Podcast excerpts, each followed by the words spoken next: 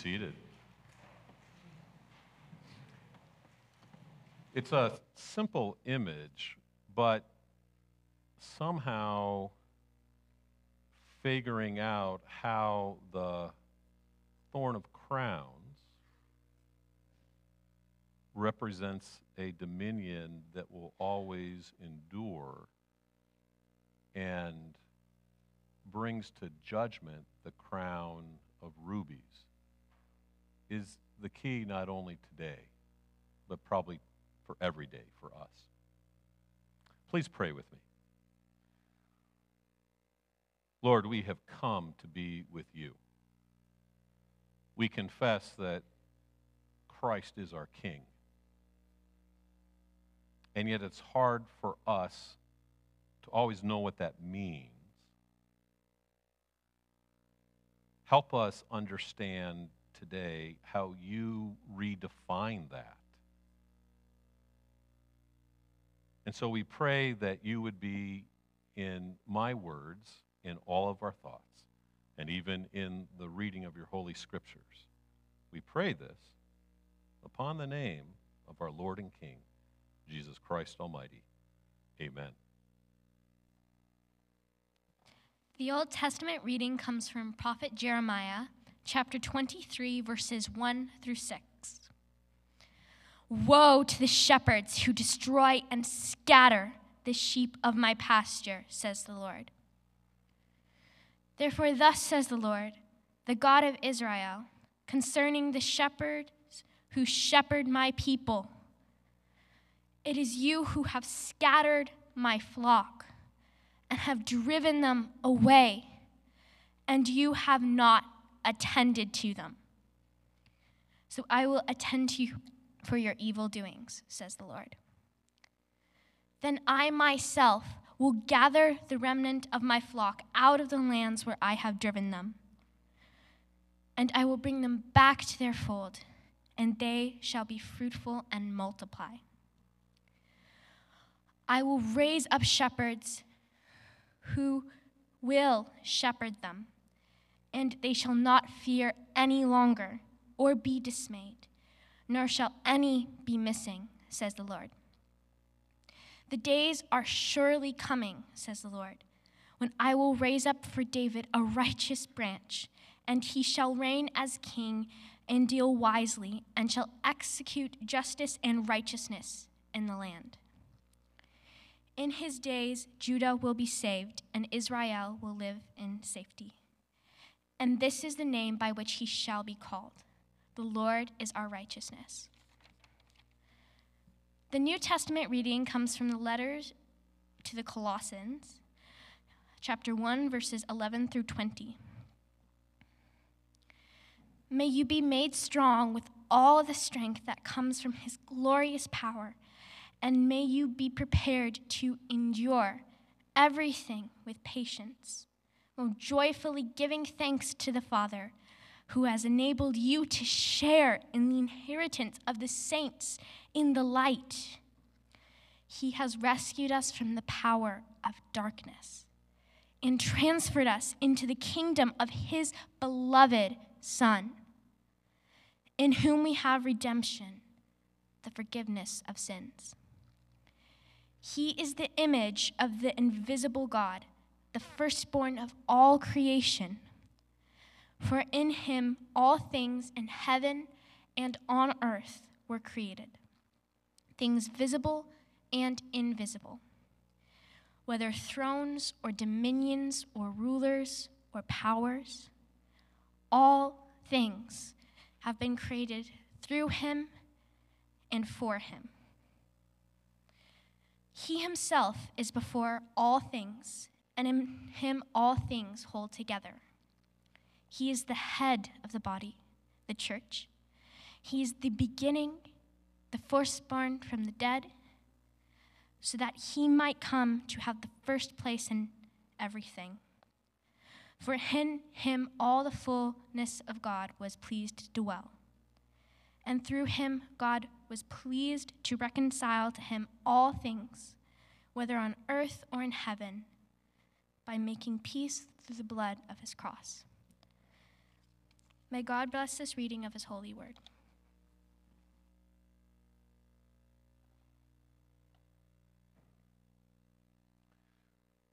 So I had to look this up. I'm just telling you that. Here we go.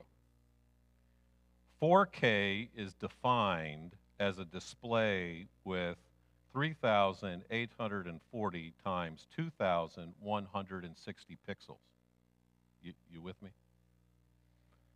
That means 4K displays have about 3 times the vertical resolution of 720p and more than 8 times the total number of pixels. That's 8,294,400 versus 900,021,600.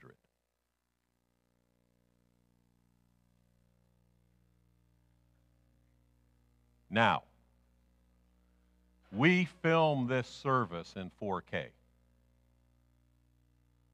but we broadcast it in 720p. Now, we broadcast it in 720p not because we are unable to broadcast it in 4K. It's that most people can't receive it at 4K. And so it's distorted, our transmission. It's reduced, our transmission. The range of the organ is flattened.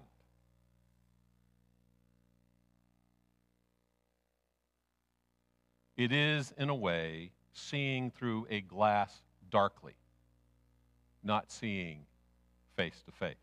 Now, it's better than nothing.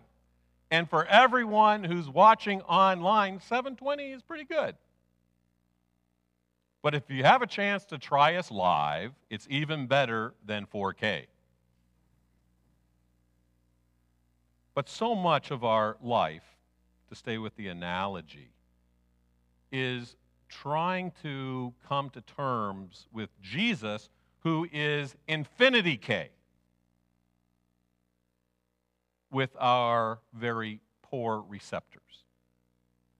And oftentimes what we do with our own receptors is we distort, diminish, flatten out.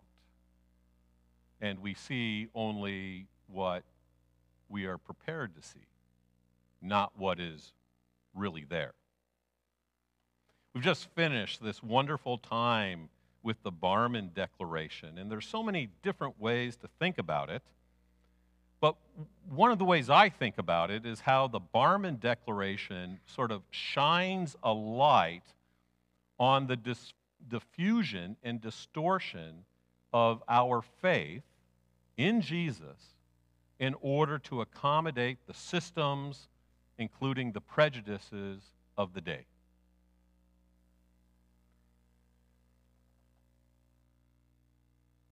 And it's out there all over the place. That's one of the reasons why I think in the wisdom of the Presbyterian Church, the Barmen Declaration isn't viewed simply as a historical document, but actually as a gauge of health, a gauge of reality. And so the focus for this homily is having, in the Barmen Declaration, resolved not to fall for false prophets or corrupt shepherds. It's time to hone in, especially despite all the interference, on the vibrant signal of Jesus Christ, that Infinity-K. Not the 720p culturally accepted version, the real thing. And the great thing is that we're equipped with a receiver, if you will, that constantly updates itself without you having to restart your system. It's called the Holy Spirit. And so we have the equipment. The question is, do we have the will? Do we have the will? Boy, Katriel did such a great job of reading Colossians I want you to hear it one more time in the way that I have framed it, but I hope that I can do justice to her reading. He, Jesus, has, actually God has rescued us from the power of darkness and transferred us into the kingdom of his beloved Son, in whom we have redemption, the forgiveness of sins. He is the image of the invisible God, the firstborn of all creation. In him, all things in heaven and earth were created. Things visible and invisible, whether thrones or dominions or rulers or powers, all things have been created through him and for him. He himself is before all things, and in him all things hold together. He is the head of the body, the church. He is the beginning, the firstborn of the dead, so that he might come to have first place in everything. For in him the fullness of God was pleased to dwell, and through him God was pleased to reconcile himself with all things, whether in earth or in heaven. How? By making peace. By making peace through the costly blood, the crown of thorns of the cross. Three things quickly I'd like to pull out for us to think about. The very first line, he has rescued us from the power of darkness. There is a tendency, I think, with our 720p systems, our minds and our culture, to hear he has rescued us and immediately put that into that dysfunctional triangle. Jesus is my rescuer. This is how it translates. Jesus rescued me so that I can go back to the very life where I am Lord of my life, and he's gotten me out of trouble. Sound familiar? That's not what this passage is saying. Let me go back. He has rescued us from the power of darkness, from the power of not seeing what God is doing, from the power of not doing what God is doing, from the power of not being who God created us to be. What a miserable place to be.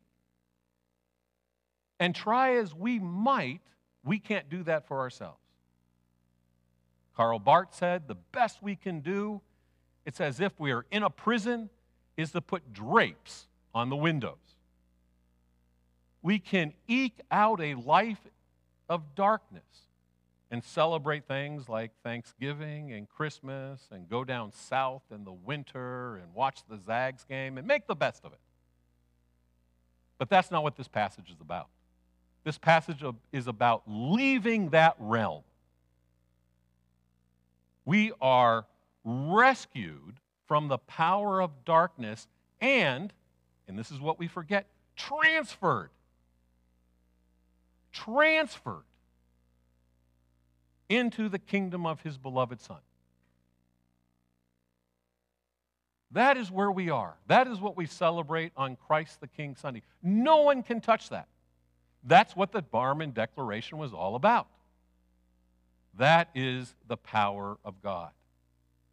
So what that means is that, yes, just like there are all sorts of people in our lives who help us get unstuck, we don't keep them in that position. If I have a friend who helps me push out of the snow, I don't say, will you always stay in my car in case I get stuck again? We move on to what that friendship is really about. That's why the dysfunctional triangle that we've talked ad nauseum about and that is worked by our society and politicians is part of the darkness that Christ is rescuing us from. So that's one thing. Second thing, did you notice this? All things. All things in heaven and earth. All things. All means all. All things. So these divisions that we continue to see are not real in Jesus Christ. Period.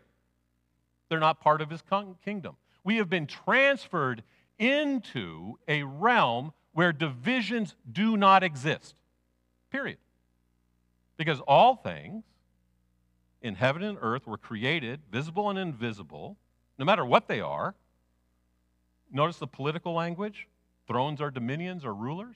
All things have been created through him and for him. Now, do all things recognize the lordship of Jesus Christ? No. But all things were created through him and for him. Does that mean that Jesus is working on all things? Yes. That's how we can love our enemies, because Jesus is working in all things. Right? To think otherwise is to go back into the darkness. The darkness is depressing. Have you ever read your newspaper? It's depressing, isn't it? I think people buy it to be depressed. I mean, we buy it to understand the news. But we, you know, the whole assumption is that we're here alone, that there is no lordship of Jesus Christ. That's a pretty depressing place to be. But if we're transferred into a different realm, could it be that what we see happening in Iran is part of the work of the living Christ? It's pretty scary, isn't it? People are being jailed and they're going to their death. What type of cross does our king wear? I mean, what type of crown does our king wear? Could it be? Well, wait a minute. They're not Christians. What does the text say? All. All things. All is all. And then third, in him, God was pleased to reconcile in himself, there's that phrase again, all things, whether on earth or in heaven, by doing what? Making peace. How strange it is that one of the traditions in the Christian church is to celebrate Christ the King Sunday, anticipating Jesus coming back and destroying everyone we don't like. Where does that come from? I know, the triangle, the darkness, the inability to actually read the text, a closeness to what? Our receiver that updates itself all the time, the Holy Spirit. Dietrich Bonhoeffer said, "A king who dies on the cross must be a king of a rather strange kingdom." We've been transferred into a strange kingdom. How awesome is that? Danjuma Gibson, a professor of pastoral care at Calvin Theological Seminary, says this. Commonly, when we talk about Christian hospitality, it's limited to people we invite to join us in our faith gatherings. But such invitations tend to be limited. Read, tend not to have the word all in them. Have cultural or social boundaries that protect us from being too influenced or affected by the other. Are time limited, and allow us to foster relationships where we remain in power. But the concept of the neighbor is different. He's talking here about Jesus, talking about loving our neighbor. It implies a deeper level of intimacy. It implies a community where people are more vulnerable to each other. It implies a community where the boundaries of being influenced by the other are lower, where the community inhabitants are co-creators of the spaces in which we develop as human beings, for better or for worse, and where we are spiritually, culturally, and socially formed, for better or for worse. Simply put, we generally don't like the neighbors that remind us that life is fragile and that we are vulnerable. And then this is what I would add. Unless we sharpen our vision and our receptor to Jesus, who is Infinity-K. Happy Christ the King Sunday. Amen.